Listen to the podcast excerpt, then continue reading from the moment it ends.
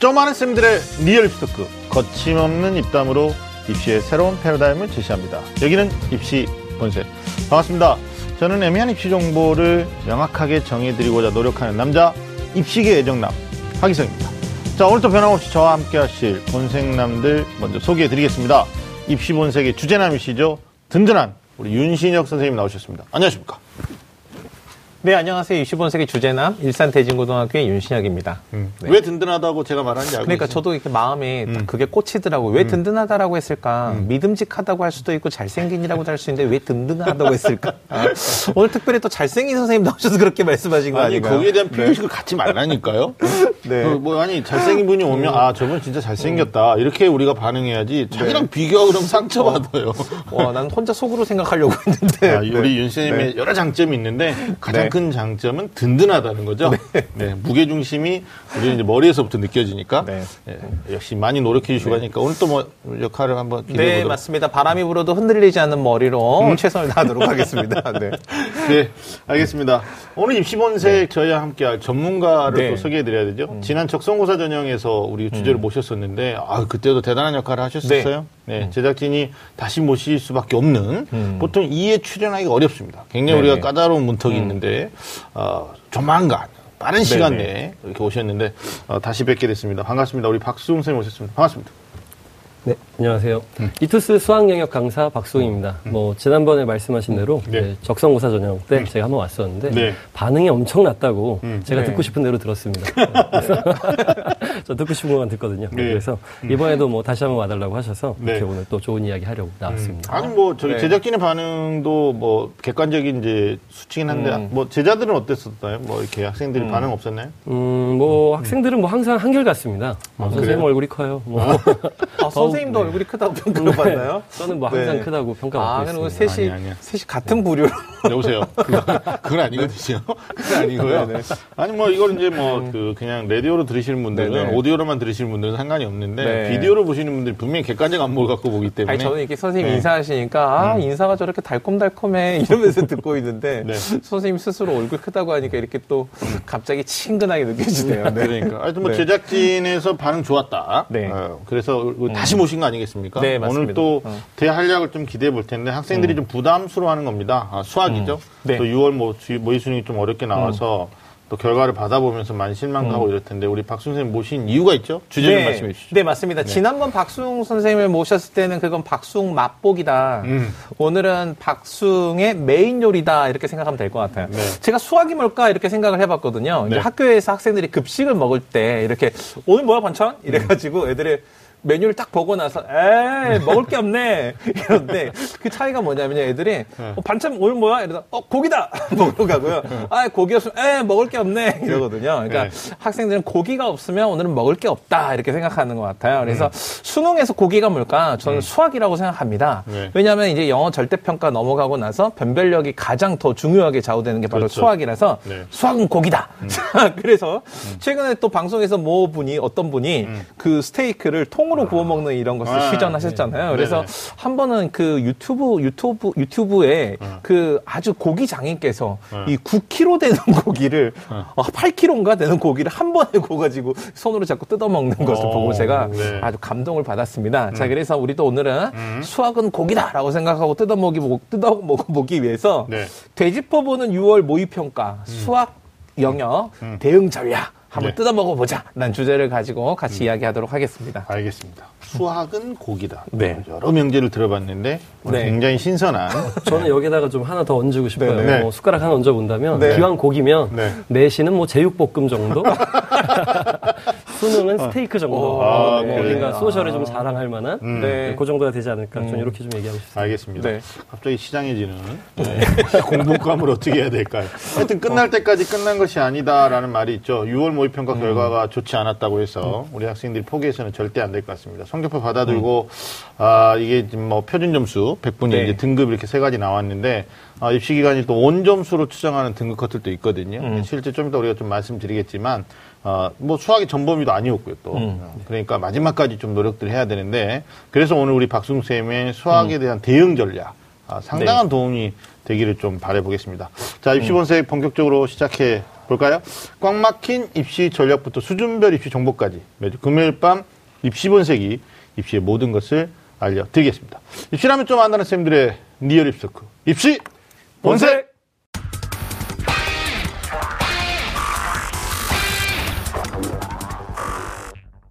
자, 수험생 입장에서 보면 중간평가죠. 네. 뭐 수능의 1차 전초전이었다라고 하는 6월 모의평가. 학생들 성적이 실제로 얼마 전에, 그러니까 뭐 날짜로 보면 이제 목요일 이제 받아봤잖아요. 어제 받아봤는데 네. 잠깐 얘기해보겠습니다.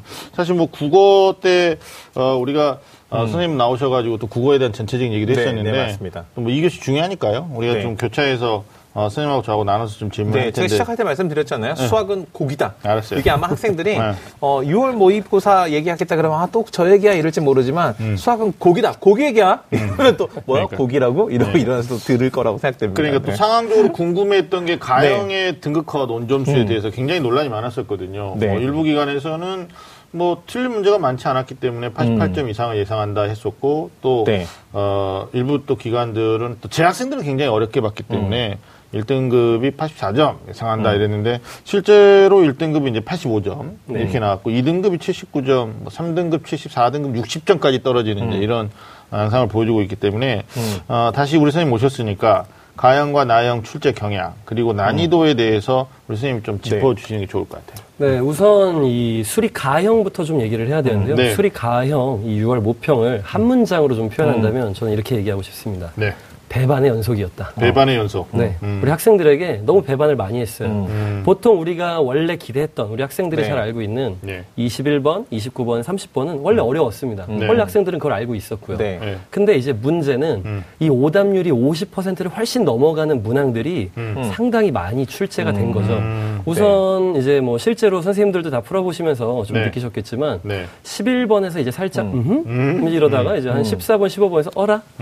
이런 느낌이 오죠. 네. 그러다가 이제 이 뒤로 3연타를 맞게 됩니다. 19, 20, 21. 네. 뭐 좀 거칠게 얘기하자면 후려쳤죠, 학생들. 그래서 학생들, 네. 학생들 뭐 네. 이제 여기서 넉다운 되고요. 네. 이 상태에서 난이도가 상당히 높아진 28번까지 네. 그리고 29번 하게 되니까 뭐 완전히 이제 넉다운 된 거죠. 그래서 가형이 좀 많이 어려웠던 거죠. 네. 근데 이제 문제는 이게 기존에는 어렵지 않았었던 거거든요. 네. 그래서 문제들이 골고루 어려워진 거거든요. 그래서 네. 어려운 문제는 더 어려워졌고 쉬운 문제도 어려워졌다. 네. 그러니까 전반적으로 어려웠다. 네. 이렇게 얘기를 하게 되죠. 그래서 학생들이 원래는 쉬운 문제는 이제 풀고 어려운 문제 넘어가서 돌아와야 되는데 네. 돌아올 유통 구간이 없었어요. 네. 그러니까 학생들은 계속 직진을 했던 거죠. 그러네요. 나형은 어땠습니까, 선생님? 나형은 이제 학생들 간의 수준 편차가 좀 크기 때문에 좀 이제 말하기가 좀 조심스럽습니다. 그래서 이전에 이제 출제된 문항들이랑 비교해서 이야기를 하는 게 맞는데요. 네. 우선 2018학년도 수능과 2018학년도 6월 모평이 있겠죠. 네. 그래서 이것들과 비교를 해보면 수리형형, 나형은 다 평이했어요. 비슷했습니다. 네. 뭐 기초적인 문제 출제됐고요. 그다음에 네. 평이한 난도의 문제들 상당수 출제됐습니다. 그래서 이 상위권 학생들이죠. 상위권 학생들은 고난도, 최고난도 문제를 푸는데 시간을 확보할 수 있었고요. 그다음에 하위권 학생들 같은 경우 끝까지 포기하지 않게 배려해 준 것도 볼 수 있습니다. 이 문제는 중위권 학생들인데요. 시간이 다소 걸리는 문항수가 늘어나면서 네. 1등급 네. 컷이 낮아지는 결과가 나왔죠. 네. 네. 88점 나왔죠. 네. 근데 이게 또 딱 상황을 놓고 보면 연기교재에서 나온 문제들 70% 유지됐고요. 뭐 수능 특강에서 골고루 다 나왔어요. 네. 그러니까 이 학생들한테서 이제 좀 현장에서 가르치는 학생들의 표현을 좀 사실적인 걸 좀 빌려야 되는데. 괜찮아요. 네. 아이들이 했던 얘기는 쉬운 문제는 정말 더럽게 쉬웠고 어려운 문제는 정말 읽다 버렸다. 애들이 이렇게 얘기를 하더라고요. 그래서, 양극화됐었군요. 네, 그래서 이제 이것도 역시 어떤 그 난이도의 빈익빈 부익부가 실현되지 않았나. 네. 네.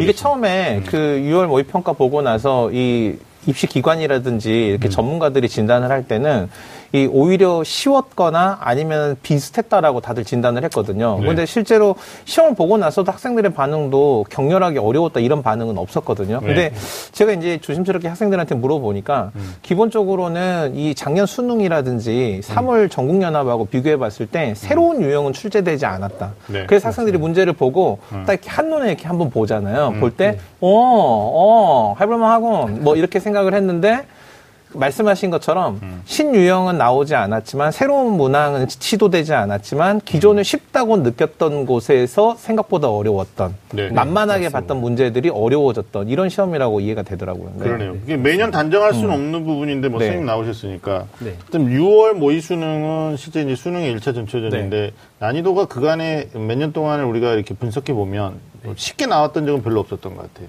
맞아요. 예. 보통 이제 6월에는 일단 학생들한테 살짝 이제 조금 어렵게 긴장감을 조성을 하고 또 여름방학에 각성하고 공부해라 뭐 이런 차원에서 그러니까 평가원에서도 학생들을 좀 어떤 좀 상향으로 평가를 했다가 아이고 이런 우리 학생들이 이러면서 조금 낮아지는 경향도 좀 있는 것 같고요. 그러니까 또 일부 수학 선생님은 뭐 제가 뭐 실명을 거론할 수는 없는데 이런 말씀도 하셨어요. 99년생인 전년도 수험생하고 00년생인 올해의 수험생들이 뭔가 다르다. 그러니까 뭐 이 세기가 바뀌면서 그래서 뭐 그분 표현을 하면 올해 고3이 너무 못한다. 동일한 문제를 줘도 풀어내는 속도나 정답률이 좀 낮다. 뭐 특히 이제 수리논술 가르치는 선생님들이 그런 언급들을 좀 해주시는데 어디까지나 이건 사적인 질문이다만 선생님 어떻습니까? 전년도 99년생하고 올해 00년의 느낌이 좀 같나요? 좀 다른가요? 좀 다릅니다. 이거는 99년생이랑 00년생만 있는 건 아니고요. 네. 그냥 매년 아이들이 이 교육기관에서 학교 선생님들도 더더욱 실력이 발전하고 매년 업그레이드 되고 있거든요. 그러니까 점점 이제 떠먹여주는 내용들이 많아집니다. 선생님들이 점점 업그레이드 되죠. 그러니까 아이들은 그거에 맞춰서 하향 평준화되고 있어요. 그러니까 노력이 점점 덜해지는 거죠. 그런 게 좀 있습니다. 그래서 매년 느끼는 거죠. 00년생들을 엄마가 더 많이 떠먹였네.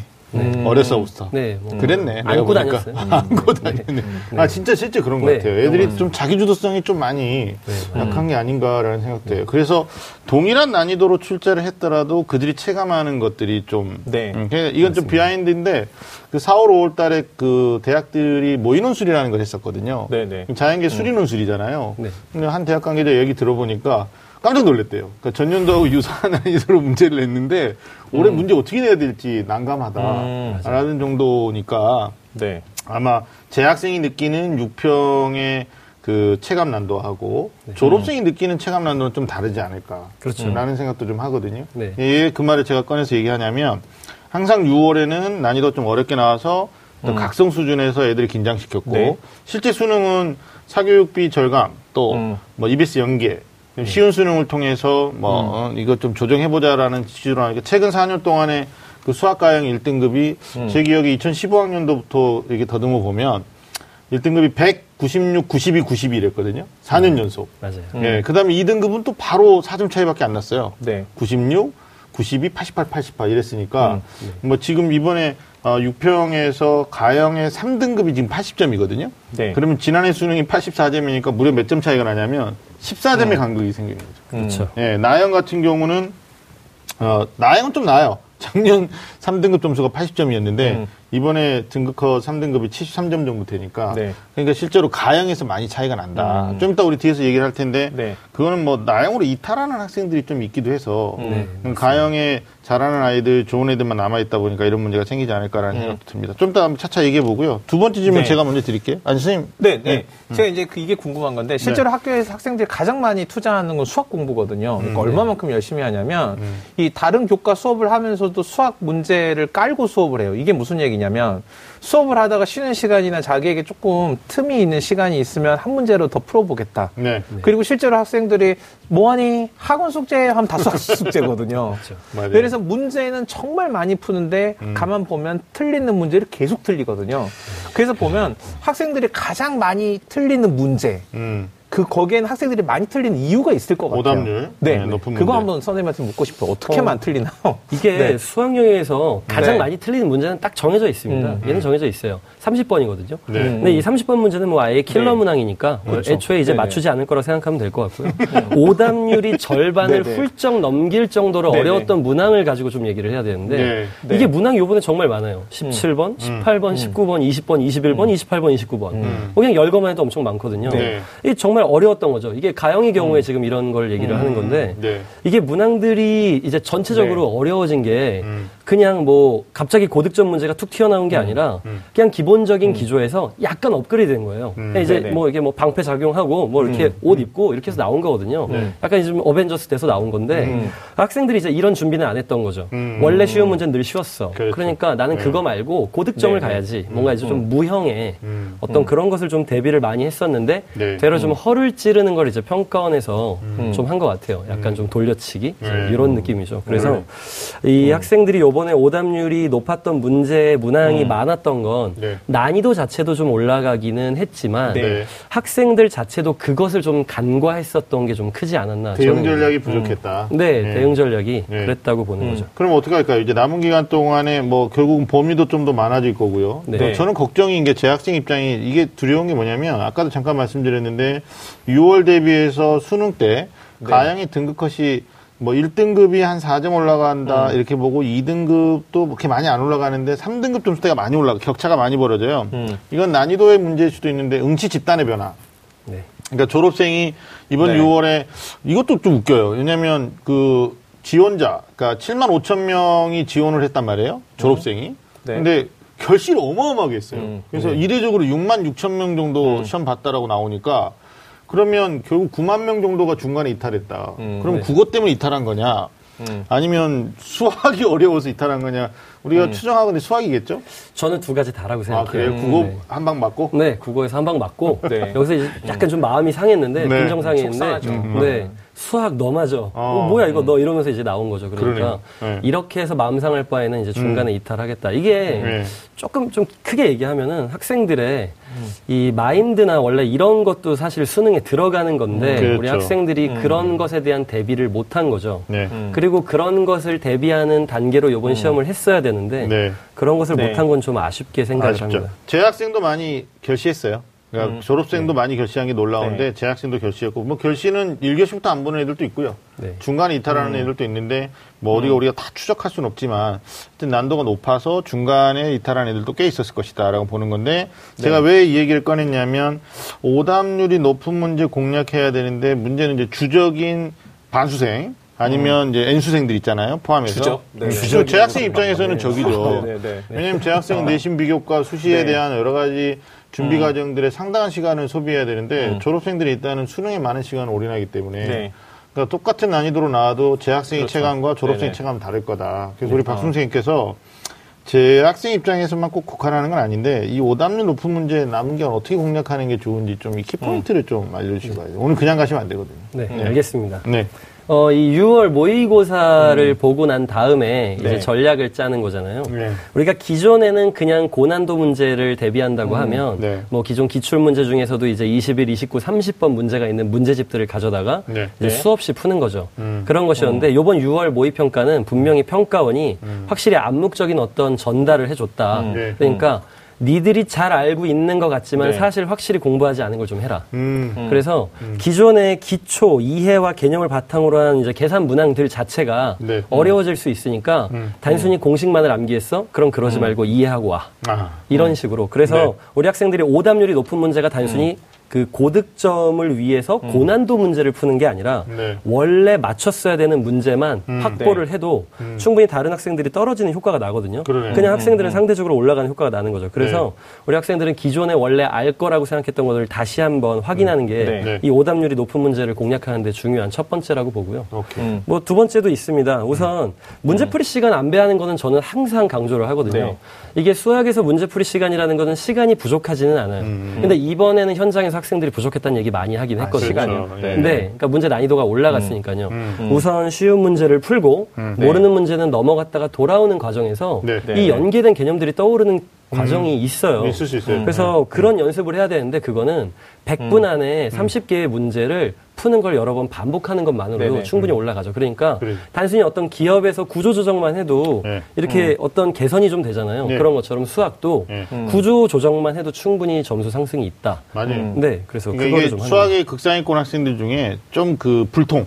네네. 그러니까 이게 여기 유연하지 못한 애들이 있더라고요. 그러니까 문제가 씨름하는 거예요. 그러니까 내가 너를 반드시 풀 거야. 이만큼의 시간을 썼는데 안 풀린단 말이야. 이러면서 계속 붙잡고 있는 거예요. 네. 근데 좀 유연한 사고하는 친구들은 우리 박 선생님 네. 말씀하셨던 것처럼 일단 가요.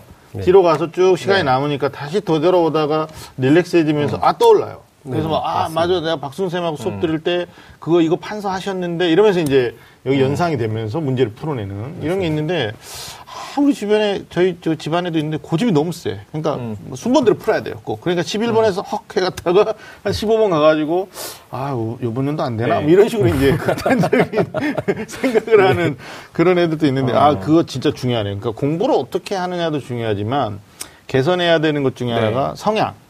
그러니까 너무 고집스럽게 하지 말고 한번 갔다 오는 것도 이게 한 문제에 너무 집중을 하면요 아이들이 오래 풀다가 어느 순간에 지금 나는 누구? 여긴 어디? 이걸 이제 정신이 혼미해지는 거죠. 아, 옆에서 물어보면 너 뭐 하고 있니? 그러면 그러게요. 이제 이런 식으로 가거든요. 그래서 왜냐하면 또 수능 때는 긴장도가 그게 다르기 때문에 아마 진짜 시간에 많이 쫓길 수도 있거든요. 그러다가 자기 실력 제대로 발휘 못하는 학생들이 많으니까 남은 기간 동안에 어려운 문제에 대해서 문제를 풀어내는 것도 중요하지만 시간 안배를 하면서 자기의 마인드 컨트롤 어떻게 할 거냐 이것도 선생님 굉장히 중요한 얘기죠. 그러니까 이 시간 안배도 이제 말씀을 중요하게 해주셨는데 사실 이제 시간 안배보다 저는 더 중요하게 들었단 말이 그 학생들이 이미 안다고 생각하는 문제를 틀리는 거. 그러니까 결국은 그게 기본 개념, 그러니까 핵심 개념과 원리를 명확하게 이해해야지만 실수 없이 풀 수 있다. 그것만으로도 그 학생 경쟁력이 생긴다 이 말씀이잖아요. 그러니까 그렇죠. 저는 맞습니다. 이게 맞는지 모르겠어요. 박수홍 선생님한테 한번 검증을 받아보고 싶은 생각이 있었는데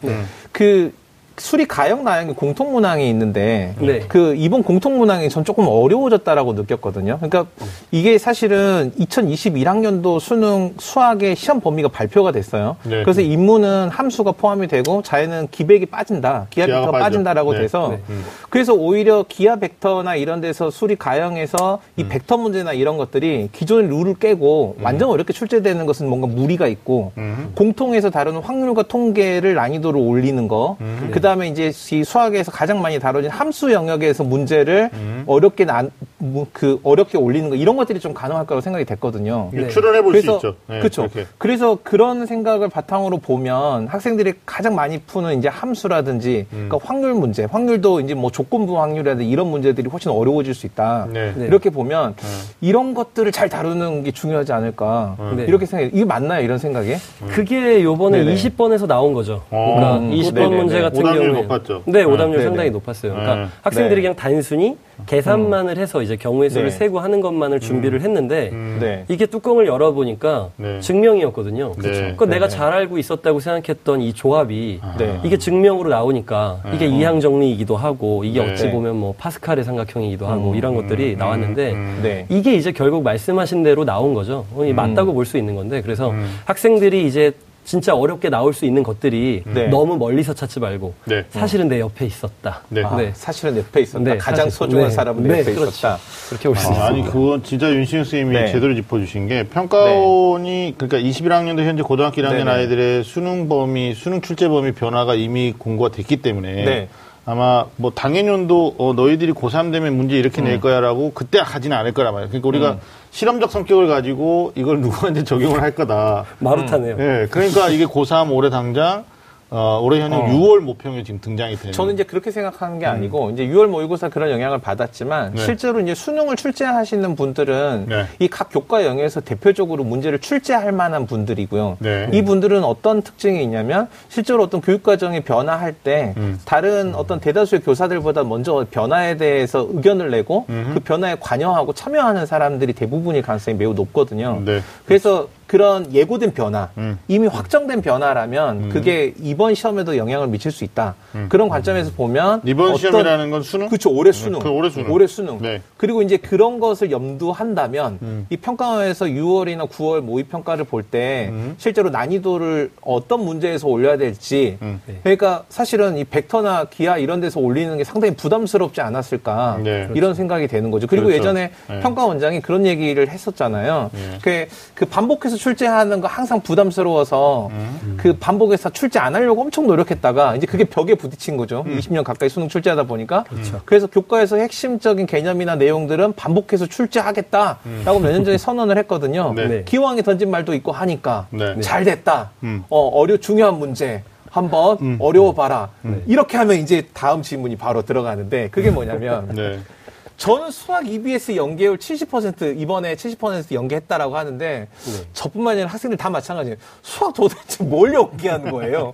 이거 다 다른 문제인데 네. 그대로 내진 않잖아요. 네. 그래서 다른 과목 특히 영어 같은 경우는 지문이 그렇게 나온다든가 문학 그 국어 같은 경우도 학생들 어려워하는 문학 제재 이런 것들 EBS 연계 직접 간접 다 한다는데 수학은 도대체 뭘 연계인지를 모르겠단 말이에요. 네. EBS 70% 연계했다는데 뭘 도대체 어떻게 준비해? 되나요? 공부 방법까지 네. 좀 얘기해 주셔야 될 것 같아요. 이게 이제 EBS 연계하는 네. 방식은 크게 두 가지가 있습니다. 일단 첫 번째는 이제 문항의 축소나 확대 또는 변형, 네. 요 방식을 택하고요. 두 번째는 이제 개념 혹은 원리의 활용. 이런 명칭 자체를 제가 선정한 게 아니고요. EBS에서 선정해서 이렇게 발표를 네. 합니다. 그래서 보통 문항의 축소나 확대 또는 변형 딱 들어보시면 아시겠지만 똑같은 문항이 있는데 이 네. 문항을 약간 이제 변신을 좀 시켜주겠다. 좀 네. 화장도 좀 해주고 분장해주는 거죠. 이렇게 하겠다는 거고 두 번째는 개념에서 나오겠다는 거거든요. 그러니까 네. 이게 EBS에서 연계 교재를 낼 때 우리 학생들이 그렇죠. 우리 아이들이 이렇게 할 때 제가 항상 매년 얘기를 해요. 제일 처음 들어가서 EBS 네. 연계교재 학습을 할 때 야, 니네들 문제에서 나온다고 생각하니? 이렇게 얘기를 하는데 EBS 수능 특강을 보시면요. 엄청 네. 얇아요. 물론 이제 권수가 많으니까 되게 하겠지만 그렇죠. 각 권수별로 되게 얇거든요. 네. 아이들한테 한 얘기가 그렇게 니네들이 두껍게 배웠던 책이 이렇게 얇아졌어. 그러면은 이 얇은 책에다가 내는데 그러면은 쓸 내용은 정말 중요한 게 아닐까? 진짜 마침표 하나라도 네. 그리고 여기에 여백이 있을 정도라면 이 사람들은 이것만 중요하다고 한 거야. 이걸 파야 되지 않겠니? 이렇게 얘기를 하거든요. 네. 그래서 이 연계에서 보통 생각하는 거는 이제 학생들도 그렇죠. 문제랑 비슷하지 않으니까 네. 연계되지 않았다 생각하는데 이 짧은 단어, 그 개념의 짧은 단어 하나하나가 엄청 파고들어보면 사실은 대단히 어떤 새로운 네. 요즘 이제 문과 학생들이 많이 쓰는 표현으로 상당히 신박한 이러한 것을 좀 도출하거든요. 그래서 네. 거기에 대한 생각을 많이 했을 때 네. 이게 되는 거죠. 여기에 조금 좀 재밌는 사실을 하나 얘기하고 싶은 네. 게 있는데 네. EBS 홈페이지에 들어가면요. 네. EBS 그 교재 카테고리가 있습니다. EBS 네. 교재를 누르면 거기에 EBS 연계교재 주의라는 탭이 있어요.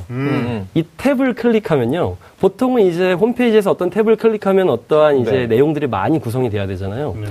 정말 아주 단촐하게 되어 있는데 여기에 멘트가 하나 뜨는 게 있거든요. 제가 그 멘트를 그대로 한번 말씀드리면요. 네. 네. 변형교재 문항은 수능 출제 배제 1순위 이렇게 돼 있습니다. 그러니까 EBS 교재에서 나와 있는 거를 이제 분명히 뭐 네. 이제 사교육들이겠죠. 여러 네네네네. 사교육 업체에서 변형을 할 거예요. 기술적인 네. 변형을 하죠. 그쵸, 그쵸. 그래서 기술적인 변형을 해서 또 수업을 하려고 하겠죠. 근데 이러한 것은 무조건 배제 1순위를 하겠다. 그러니까 우리 학생들이 가장 많이 보고 가장 많이 듣는 유명한 선생님의 변형 문항은 평가원에서 무조건 배제하겠다. 아, 가지고 들어가죠. 네, 그렇죠. 무조건 들어가겠다는 거죠. 네네. 그러니까 일단 유명하다고 하면 학생들은 모두 거기 몰리는데 사실은 거기가 배제 1순위가 되는 거예요. 그러네. 네, 뭐 이제 그런 식인데 그래서 EBS 연계교재의 학습 방법은 단순히 어떤 섣불리 문항을 변형하는 것은 하지 말고 수능 특강으로 기초 개념 확실히 학습을 하고요. 네. 그러고 나면 그것의 변형급이 나옵니다. 수능 완성 네, 이미 네, 나와 네, 있죠. 네, 맞습니다. 그래서 수능 완성으로 이제 변형된 것을 추정하고 그리고 기존 기초 문제로 확실하게 학습하는 거 이게 되게 중요한 거고 올바르다는 거죠. 별거 아닌 것 같지만 EBS에서는 이것조차 엄청 시간을 할애해서 페이지를 만들어 놨거든요. 네, 네. 알겠습니다. 아니, 그러니까 되게 중요한 질문하셨고 또 굉장히 네. 학생들한테 유적절한 수학 선생님이 그러더라고. 수능 그러니까. 완성 매년 보지만 반갑지 않은 책. 요즘 문과 학생들이 신박하다 이런 표현 쓰나요? 신박하다 이런 표현 네. 쓰나요? 네, 이 신박하다가 상당히 뭐 괴랄하다 이런 표현도 좀 들어봤거든요. 그래서 네. 역시 우리 문과 학생들은 정말 이 언어적 창의력이 아주 그러네. 교수님도 모를 텐데 신박하다 뭐 이런 거.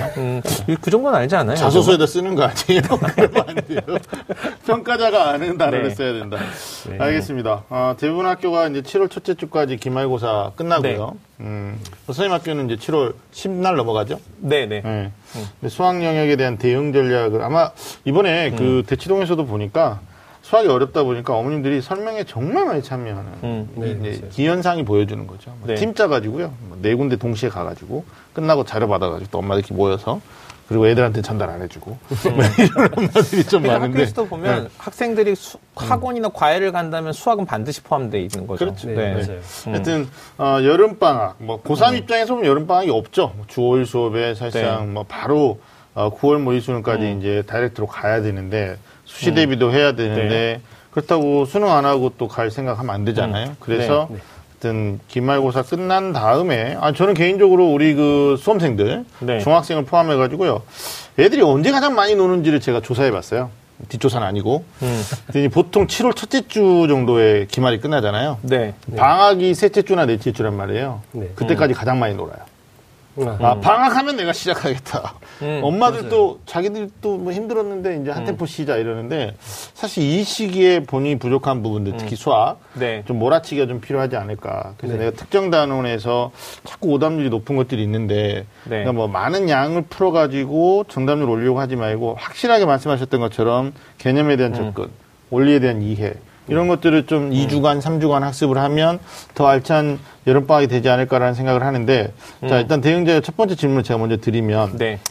다른 과목에 비해서 이제 수학 같은 경우는 내신하고 수능이 뭐 연결돼 있잖아요. 그냥 내신, 수능이고 네네. 수능이 내신인 건데, 이거를 이제 잘 공부를 못하는 학생들이 있어요. 그래서 내신 시험하고, 내신 얼마 안 남았으니까요. 네. 수능 공부에 좀 어떻게 대응을 하면 좋을지 선생님이 좀 수학 전문가로서 말씀해 주세요. 네. 일단 이제 6월이 되었기 때문에 좀 달라졌습니다. 네. 뭐 기존에는 수능과 내신을 좀 분리해서 볼 수 있었다면 네. 이제는 네. 시기적으로 수능과 내신 모두 다 이제 거의 마무리 단계거든요. 네. 뭐 게다가 수학은 수능에 출제되는 개념이나 지식이 네. 수능과 내신이 동일합니다. 그리고 이맘때가 되면은 윤신혁 선생님께서도 이제 학교에서 문항을 내실 때 아이들에게 연기 교재 같은 거 네. 내시죠. 그래서 학교 선생님들이 이제 그렇게 많이 내세요. 모의고사 네. 형태로도 시험을 출제하시고요. 그래서 수능 공부랑 내신 공부를 병행하기가 한결 수월해집니다. 네. 그래서 기본적으로는 내신이랑 수능을 분리하는 것이 아니라 우선은 수능을 토대로 공부를 하다가 네. 이 내신 기간 때 잠깐 반짝 약간의 차이점이 생기는 이 범위죠. 네, 좁은 네. 범위에 대해서 집중을 하는 거죠. 네. 이 시기가 되면은 선생님들도 학생을 좀 많이 배려하시죠. 맞아. 그러니까 유인물도 주시고요. 그리고 모의고사에서 어디 문제에서 내줄 거야. 뭐 이렇게 힌트도 주고. 네, 힌트도 많이 주세요. 네. 그래서 그런 것들, 유인물 잘 모아두고 그런 네. 걸 학습을 하는데 네. 그게 선생님들이 절대 동떨어진 걸 주시지 않습니다. 네. 그러니까 네. 그런 걸 학습하는 거죠. 그래서 얼마 남지 않은 수험생활에서 네. 내신 공부, 뭐 수능 공부 모두 똑같이 병행할 수 있습니다. 알겠습니다. 자, 저는 또 6월 모평 결과로 네. 이게 지금 그 보통 우리가 인문계냐 자연계냐를 구분하는 게 탐구에서 사회탐구를 네. 했느냐 네. 과학탐구를 했느냐인데 실제로 이제 2년 연속 보면 과학탐구 응시자가 23만 명, 24만 명 이 정도 된단 말이에요. 근데 뭐 선생님도 아시겠지만 과탐 응시자들은 보편적으로 수학 가면 가양을 해야 되잖아요. 네. 네. 근데 전년도도 보면 24만이 과학을 할 때 실제로 수학 가양이 남아 있었던 아이들이 18만 명이 안 됐어요. 그러니까 7만 명 이상이 나영으로 이제 네. 이탈 전환을 한 건데 왜 나영으로 갔냐 그러니까 보니까 가양은 너무 어렵고 네. 또 잘하는 아이들끼리만 남아있으니까 아까도 제가 말씀드렸는데 작년에 76점 맞으면 5등급 돼버려요. 네. 그러니까 밑에서 받친 애들이 없으니까 등급이 네. 너무 더 하락하고 그래서 나양을 반영해주는 대학 뭐 대표적으로 이제 수도권 대학 많고요. 네. 서울권에서는 이화여대, 숙명여대를 뺀 4개 여대가 또 네. 나양해주고 뭐 중위권 남녀공학에서 뭐 단국대, 국민대, 뭐 숭실대 뭐 강원대 같은 경우는 이제 2개 가까이 주는 것도 있는데 상당히 괜찮은 중위권 대학들이 또 나양을 반영해 주다 보니까 네. 이탈을 해요, 이탈을. 근데 이제 이런 학생들이 있는데 이번에도 6월 거 응시자로 정확하게 데이터 때려 보니까 지금 한 4만 7천 명 좀 넘게 5만 명은 안 되는데 네. 나영으로 가셨더라고요. 네. 근데 뭐 나영 가는 게 비전략이다라고 말하기 좀 어렵잖아요. 네. 네. 선생님 어떻게 그 수학 못하는 학생들 네. 어떻게 조언하십니까? 이거 나영 가는 거. 우선 이제 요맘때 가장 많이 듣는 질문이에요. 이때 이제 선생님 저 가영 못하니까 나영으로 갈게요 하는데 이게 매년 늘어나는 게 네. 그러니까 이제 제일 처음에 지금 연도가 아니죠. 이제 몇 년 전으로 거슬러 올라갔을 때에는 처음에는 아니 이과가 가영인데 나영 해도 돼? 이런 식이었을 거예요. 네. 근데 작년에 선배들이 하고 그 다음에는 했어. 그럼 나도 해도 되나 봐.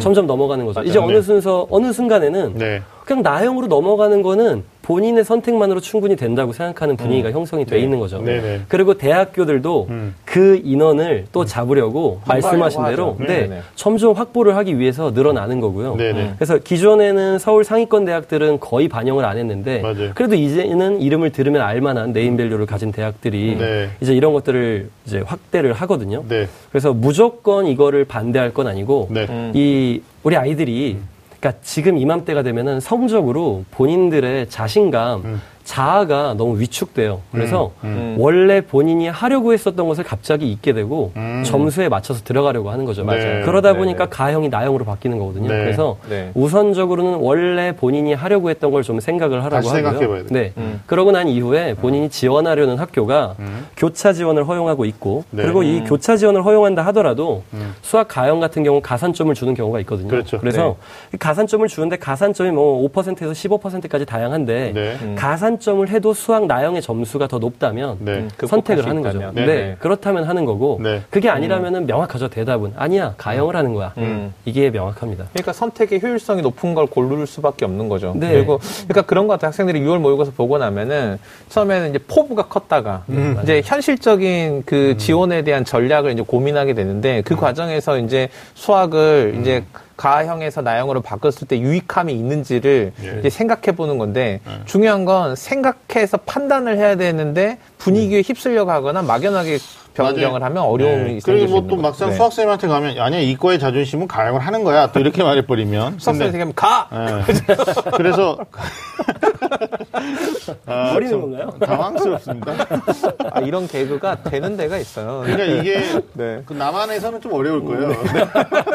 통일되면 통일되면 엄청 잘 먹힐 거예요. 근데 일단 저는 학생들한테 가에서 남아있어야 되는 친구들은 영어, 국어, 탐구는 괜찮은데 수학만 안 된다. 그럼 가형 남아있어야죠. 왜냐하면 세 개 괜찮으니까 유지한다는 전제 조건 하에서 가만 잡으면 되죠. 그리고 이런 친구들이 있어요. 수시 모집에 원서를 쓰는데 교과형이든 논술형이든 또는 학종이든 최장력을 요구할 때 정시에 반영하는 수학 가형을 지정하고 있는 대학은 가형 끝까지 해야 되는 거죠. 그게 약간 이제 교차에 대한 의미를 얘기하셨고, 근데 나형으로 가야 되는 애들은 누구냐면 수학만큼 나머지 세 개가 안 나오는 거예요. 그러니까 뭐 수학이 3, 4등급인데 국어도 영어도 탐구도 전부 3, 4, 5등급이다. 그러면 남아있는 기간 동안에 끌어올리기 힘들거든요. 그럼 결국은 나중에 이 친구들이 원서 쓸 때 보면 가형을 지정한 대학에 원서를 쓸 만큼의 점수값이 안 나와 있어요. 그럼 나형이거든요. 근데 가나형 대학은 뭐 가산점 얘기하셨는데 최근에 가형에서 나형으로 이탈한 애들이 너무 많다 보니까 가형의 등급이 너무 빨리 떨어져요. 백분위가. 그러니까 나형이 유리한 구조를 가져볼 수밖에 없다. 그러니까 이거는 이제 용단을 내려야 되는 거고 이러려면 이제 정시에 대한 시뮬레이션을 해봐야 돼요. 그러니까 6평 결과 나왔으니까 기말고사 끝나고 내 점수로 그러면 내가 몇 점까지 끌어올렸을 때 어디까지 갈 수 있는지에 대한 좀 명확한 진단을 하신 다음에 수시 윤곽 잡으시면서 가나형 선택해야 된다. 왜냐하면 8월 말에 수능 응시 원서 접수를 하잖아요. 그때 가서 나 나형할 거야 이러면 나형에 대한 대비가 늦어져요. 이게 지금 이제 결정해서 여름방학 때 공부하셔야 되니까 하셨으면 좋겠고. 그리고 이것과 연관돼서 바로 연동해서 질문을 또 드리면, 이게 뭐 가나형에 대한 유형별 또 알맞은 얘기도 좀 하긴 해야 되는데 저는 수준별 학습 전략이라고 봐요. 그러니까, 가형에 대한 상위권, 중위권, 하위권, 또 나형에 대한 상위권, 중위권, 하위권. 우리 선생님이 질문은 짧게 드리는데 이건 답변이 굉장히 길 것 같아요. 수준별 학습 전략. 수준별 학습 전략 좀 말씀해 주시죠. 우선 수리 가형 상위권부터 좀 얘기를 해야 되는데 이 최고 난도 문항이 수리 가형에서는 기존에 두세 문제가 나와 왔었거든요. 근데 이제 요번 6월 모평을 보고 나니까 두세 문제에서 세네 문제로 좀 올리는 게 맞는 것 같아요. 상향 조정을 해야 되는데 여기 장단이 좀 있습니다. 일단 좋은 점을 좀 먼저 얘기를 하자면 우리 학생들 좋은 점 얘기해야지 집중할 테니까요. 그래서 일단 좋은 점이라면 이 세네 문제 틀려도 1등급 될 가능성은 높아졌어요. 전체적으로 문제의 난이도가 올라갔거든요. 근데 상위권 학생들에게는 이건 별로 중요하지가 않아요. 어차피 문제가 약간 어려워졌다고 해서 학생들은 삐끗하지 않았을 거거든요. 그래서 상위권 학생들은 그냥 여전히 문항수가 늘어났지만 내가 1등급을 맞을 가능성은 높아졌어. 그러니까 최고 난도에 대한 문제 준비를 그냥 계속적으로 큰 변화 없이 해주면 되고요. 이제 중위권 같은 경우에는 가형과 나형이 좀 공통적으로 흘러갑니다. 뭐 이제 나형에 대한 상위권은 좀 이따 얘기를 할 텐데요. 그래서 중위권 같은 경우에는 이 중간 난이도의 문제가 가형이건 나형이건 그러니까 나형이 가형 학생들이 보기에는 좀 쉬울 수 있지만 나형 학생들 자체에는 체감 난이도는 분명히 같이 올라갔거든요. 그래서 기존에 맞췄었다라고 생각했고 알고 있었다라고 생각했던 것들을 다시 반복하는 것. 오늘 하는 얘기는 계속 동일합니다. 6월 모평은 우리가 알고 있었다고 생각했던 것을 확실하게 다지는 것. 그래서 요 중위권 학생들은 이제 둘 다 똑같이 가형, 나형 요 부분에 대해서 확실하게 좀 할 필요가 있고요. 하위권 학생들의 학습 전략은 아주 명확해졌어요. 정말 요거는 쉽게 그냥 노력, 단순히 끝까지 포기하지만 않아도 2, 3점 문제 모두 확보할 수 있게 난이도 많이 조절됐거든요. 그래서 나형이나 가형이나 모두 하위권 학생들은 모두 쉽게 문제 준비할 수 있을 거라 생각하는데 문제는 하위권 학생들은 2점, 3점짜리가 난이도가 아무리 쉽다고 얘기를 해도 아예 기준을 몰라요. 도대체 뭐가 쉬운 거지? 이게 얼마만큼이 쉬운 거야 하는데 제가 명확하게 기준을 좀 정해주자면 교과서의 예제 문제만큼 쉽게 나와 있습니다. 그래서 교과서의 예제 문제 그리고 수능 특강에서는 레벨 1 정도까지 여기서 욕심내서 나는 좀 어떤 난이도에 이제 좀 뭔가를 볼 수 있어 이런다면 레벨 2 정도까지 이 정도면은 뭐 거의 최정상에 쓸 수 있는 하위권에서는 또 정상이 될 수 있죠. 그래서 하위권 학생들은 이렇게 얘기할 수 있고요. 수리 나형에서 상위권. 네, 상위권 학생들은 이게 고난이도 문제가 한두 문제가 여전히 출제는 되고 있었는데 원래 기존부터 이 고난이도 문제를 다 틀려도 1등급이었거든요. 그렇죠. 이게 뭐 야구 경기로 친다면 뭐라고 얘기할 수 있을까요? 이미 뭐 9회 말이고 뭐 이제 뭐 거의 다 이기는 경기 이제 요런 느낌인 건데 여기에서 그냥 이제 말로 홈런까지 한번. 네, 그래서 이제 뭐 상대방을 그냥 보내버리는 거죠. 그래서 이 고득점 문제에 집중을 하면 견고히 다지는 게 될 거고요. 고득점 문제 그냥 버리고 괜찮아. 어차피 1등급이니까 차라리 최고득점 문제 말고 그 바로 밑에 고득점 문제 있죠. 준 킬러구나. 여기에만 집중해도 충분히 1등급은 나올 수 있거든요. 그래서 수리 나형의 상위권 학생들은 굳이 꼭 킬러 문항에 집중할 필요는 없다. 물론 이제 여기서 완전 최상위권을 이제 노리는 학생들 있잖아요. 뭐 서울대학교의 무슨 과 이런 식으로 경영학과.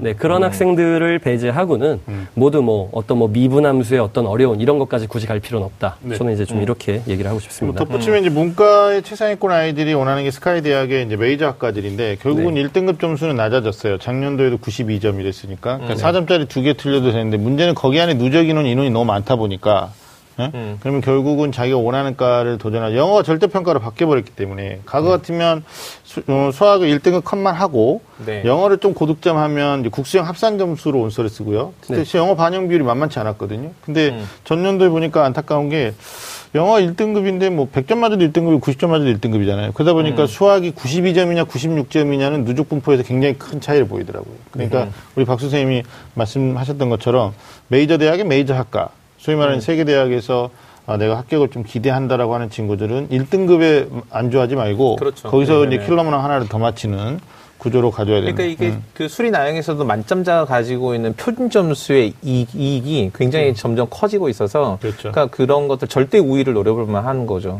가형도 제가 또 덧붙이면 올해는 또 의대점, 의예과 인원이 늘어나죠. 전문대학은 폐지되고 치의과도 폐지되면서 이제 최상위권에 의학계열의 인원이 늘어나다 보니까 저는 염려되는 게 6월에는 반수이 다 안 돌았어요. 그러니까 지금 현재 공대를 다니고 있는 뭐 스카이 대학에 뭐 서성 안에 뭐 수학 지존들이 있어요.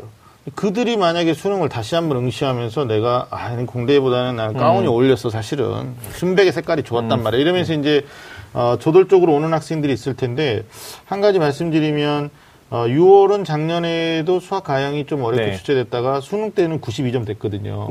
올해는 이제 어떻게 될지는 지켜봐야 되는데, 근데 저희들이 그 누적 분포를 보니까 92점 득점한 학생이 작년에 2,147명, 누적 인원이 4점짜리 2개 틀린 아이들이 2,147명. 그럼 얘들 2,000명 되는 아이들이 수시로도 합격하고 정시의 실제 경쟁자는 줄어들죠. 그럼 괜찮아요. 이 정도면 이제 뭐 괜찮은 문제였는데. 92점에서 88점, 4점짜리 하나 더 틀리잖아요. 그럼 몇 명 되냐면 27,861명 돼요. 그러니까 거의 10배의 아이들이 거기 안에 있는 거예요. 그러니까 아까 말씀하셨던 것처럼 킬러 문항에 21, 29, 30인데 거기서 하나를 맞춘 아이들과 다 틀린 아이들. 이게 있거든요. 그래서 저는 올해 자연계 최상위권, 극상위권 학생들이 의학계열을 노린다, 특히. 그러면 1등급에 안주하면 안 될 것 같아요. 그러니까 92점이 1등급이다. 그러면 하나 더 맞춰야 되고. 맞습니다. 이런 거에 대한 거를 좀 목표를 조금 더 구체적으로. 왜냐하면 제 학생들이 이거 아까 말씀하셨듯이 너무 없어요. 설계가 없어요. 그냥 하고 있고 졸업생들은 이제 경험이 있기 때문에 지금 제가 하는 말들은 졸업생들 좀 많이 하는 얘기니까 참고하시면 좋겠다라는 생각이 듭니다. 그러니까 이게 수학에만 고난이도 문항, 킬러 문항이라는 닉네임이 있잖아요. 그러니까 이 킬러 문항이 한 문항을 맞추고 못 맞추고를 가지고 결정되는 문항이니까 그러니까 끝까지 그런 것들에 대한 게 필요한 것 같아요. 그러니까 이과는 사실 이제 뭐 1학년, 2학년 학생들 보고 있을지 모르는데 엄마 내가 이번에 2등급 했는데 수능 때 1등급 할게. 우리 아들 화이팅. 이게 아니에요. 실제로 한 문제 틀리면 몇 명이 들어오고 내가 한 문제를 더 맞히면 몇 명을 무찌르고 실제 네. 대학은 점수로 가는 것처럼 보이지만 포장되어 있지만 뒤에 이면에 이제 등수거든요. 네. 예, 원서 쓸 때 특히 영어가 절대평가로 바뀌는 바람에 수학의 점수 위치는 굉장히 치명적이죠. 네. 그래, 뭐 사실 이제 이렇게 최상위권 기준으로 얘기한다면 킬러문항 학생들이 좀 반드시 준비해야 되거든요. 네, 네. 맞아요. 뭐 이 부분에 대해서 꼭 얘기하고 싶은 게 있는데 네. 제가 이 부분에 대해서 이제 학생들이 가장 많이 궁금해하는 게 그거예요. 이제 최상위권 학생들은 다 궁금하지 않죠. 뭐 6월 요번 모평, 뭐 난이도 전혀 궁금하지 않아요. 다 맞췄거든요. 네. 그냥 고득점 문제를 내가 다음에 틀릴까, 틀리지 않을 것인가. 그냥 단순히 이게 궁금합니다. 그래서 전 킬러문항 해결하는 법에 대해서도 꼭 얘기를 했으면 좋겠어요. 이 킬러문항 얘기를 하려면 제가 이 대학교 때, 뭐 대학교 2, 3학년 때 본격적으로 전공 수업을 듣기 시작하면서 정말 신세계였던 걸 좀 얘기를 좀 해야 되는데요. 네. 이게 전공 수업 들어가면 교수님들이 이렇게 설명을 쭉 하시다가 얼추 듣기에 되게 난해한 내용인데 그냥 뭐라고 이렇게 그냥 혼잣말처럼 하시면서 쭉 넘어가세요. 그러면은 뭐지? 뭐 이런 거거든요. 그러니까 아주 쉽게 예를 들어보면 1부터 10까지 더하는 게 좀 어렵다고 예를 좀 들어볼게요. 그러면 1부터 10까지 더하는 게 이제 나오면 보통 중고등학교 때는 1부터 10까지 더하려면 1이랑 10을 더하면 11이야. 2랑 9를 더해도 11이야. 11이 반복되지? 그렇죠. 그러니까 뭐 11이 5개 있으니까 55야. 차근차근 설명을 해주거든요. 근데 교수님들은요. 그냥 이렇게 1부터 10까지 더하는 게 나오면 1이랑 10이 있으니까 55지? 이러고 넘어가세요. 넘어가시는 거예요. 그러면 이제 학생들은 정말 말 그대로 정말 벙 하거든요. 뭐지? 그럼 이제 옆에 친구들한테 이제 물어보고 막 하고 엄청난 대토론이 이루어지죠. 그래서 나온 결론은 교수님은 이거를 압축하신 거야. 그래서 교수님한테 가서 이걸 여쭤보면요. 교수님 반응이 또 좀 당황스러운데 넌 그 당황한 걸 지금 질문이라고 하니? 이렇게 말씀을 하세요. 이게 고득점 킬러 문항을 공부하는 거는 교수님처럼 돼야 됩니다. 그러니까. 문제 출제자가 되란 얘기가 아니고요. 이 문제를 반복해서 푸는 거죠. 킬러 문항을 문제를 풀 때는 이게 한 번에 풀고 끝내라고 낸 문제가 아니거든요. 학생들한테 이런 학습을 이렇게 해야 된다라고 주는 건데 그래서 한 단계, 두 번째 단계, 세 번째 단계를 넘어서야 비로소 답이 보이는 방식으로 돼 있는데 단계를 넘어갈 때마다 앞 단계를 까먹으면 다시 무너져요. 안 돼요. 이 단계를 손으로 처음엔 엄청 많이 쓰게 되죠. 근데 두 번째, 세 번째를 하게 되면 아까 왔던 길이거든요. 그래서 이것이 너무 자연스러워서 옆에 친구한테 얘기할 때는 1이랑 10은 55야. 이런 식으로 얘기할 정도가 될 때까지 학습을 하는 게 킬러 문항에 대한 학습이거든요. 아, 중요한 얘기죠. 단계별 증명. 그리고 이 단계별 증명이 본인에게 쉬워야 됩니다. 그러니까요. 이런 학습을 했을 때 이제 최상위권 학생들은 뭐 충분히 할 수 있다고 생각합니다. 어떤 학교 선생님이 말씀하시는데 중학생들은 수학 공부하는데 증명이라는 단계가 있는데 고등학생들은 이제 그걸 배제하고 단순 계산 반복 이거 하다 보니까 이런 문제, 이렇게 변화된 문제에 적응을 못하는 지금 문제 푸시려고 그런 건 아니죠? 아니요. 아까 그 말씀하신 문항이 제가 그 가형에 있었거든요. 그 도형이 넓이 내는 문항이었는데 그게 되게 복잡하고 어려운 문항인데 이게 학생들한테 물어보니까 선생님이 이거 익숙하게 해보면 많이 해보면 알 수 있는 문제예요. 이렇게 한 문항이 있었어요. 그래서 그 문항이 생각나서. 네네. 알겠습니다. 자, 지금까지 되짚어보는 6월 모의평가 수학 영역 대응 전략을 주제로 이야기 나눠봤습니다. 자, 마지막으로 이번 6월 모의평가로 인해서 아예 수학을 포기하려고 하는 나는 안 되는갑다. 뭐 수포자들이 나타날 수도 있는데 우리 뭐 상위권 학생들은 뭐 멘탈 관리하면서 잘 할 거라고 아까 누누이 말씀해 주셨으니까 당부의 말씀이죠. 우리 수포를 고민하고 있는 우리 학생들한테 응원의 말씀 좀 해주시죠. 예전에 윤신혁 선생님께서 한번 말씀하신 적이 있으시죠. 수포는 대포다. 이 수학을 포기하는 거는 결국 대학을 포기한다고 생각하셔야 됩니다. 지금 수학이 차지하는 이 비중은 엄청 커졌어요. 물론 올해 이제 영어에서 학생들이 이건 이제 절대평가니까 쉬울 거야 라는 식으로 넌지시 알고 있었는데 영어도 올라가긴 했거든요. 하지만 여전히 주인공은 말씀하신 대로 고기는 스테이크는 수학입니다. 그렇기 때문에 수학을 끝까지 포기하지 않고 기본 2, 3점 문제 우리 하위권 학생들은 2, 3점 문제만 확보해도 4등급까지도 올라갈 수 있거든요. 그러니까 끝까지 포기하지 않고 기초학습만 해도 충분히 좋은 결과를 얻을 수 있다. 저는 이렇게 생각합니다. 학생들. 그렇죠. 만약에 고기인데 만약에 수학에 주관식만 있다면 이 말이 성립되지 않아요. 아니, 마치 고기라고 해서 계속 입이 막 아니 고기 크다고 포기할 거야? 끝까지 씹어먹어요. 무한 리필도 가능해요. 객관식이 있기 때문에 실력으로 안 되면 종교적 힘으로 우리가 또 극복할 수 있다. 스포하지 말고 모르죠. 노력 이상의 결과가 가능한 과목이 무슨 과목이냐 그러면 저는 직관적으로 수학일 수도 있다. 라는 말씀. 그래서 단시간에 수학은 올릴 수 없다라고 단언하는 분들도 있는데 오히려 수학 선생님들의 대다수 99% 수학 선생님들은 아니다. 남은 기간에 최단 기간의 효율성, 가성비를 따지면 수학이 제일 빨리 올 수도 있다 이런 말씀 하시니까요. 우리 학생들이 마지막까지 포기하지 않으셨으면 좋겠습니다. 자, 오늘 소중한 시간 함께해 주신 우리 박수홍 선생님, 또 윤신혁 선생님 고맙습니다. 자, 매주 금요일 밤 좀 아는 쌤들의 리얼리티 토크는 다음 주에도 계속됩니다. 지금까지 함께해 주신 여러분 고맙습니다.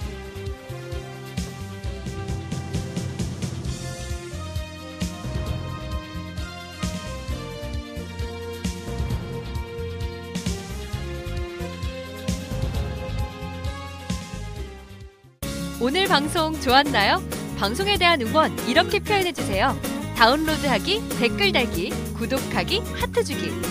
저 좋은 방송을 위해 응원해주세요. 다운로드하기, 댓글 달기, 구독하기, 하트 주기. 기억하셨죠?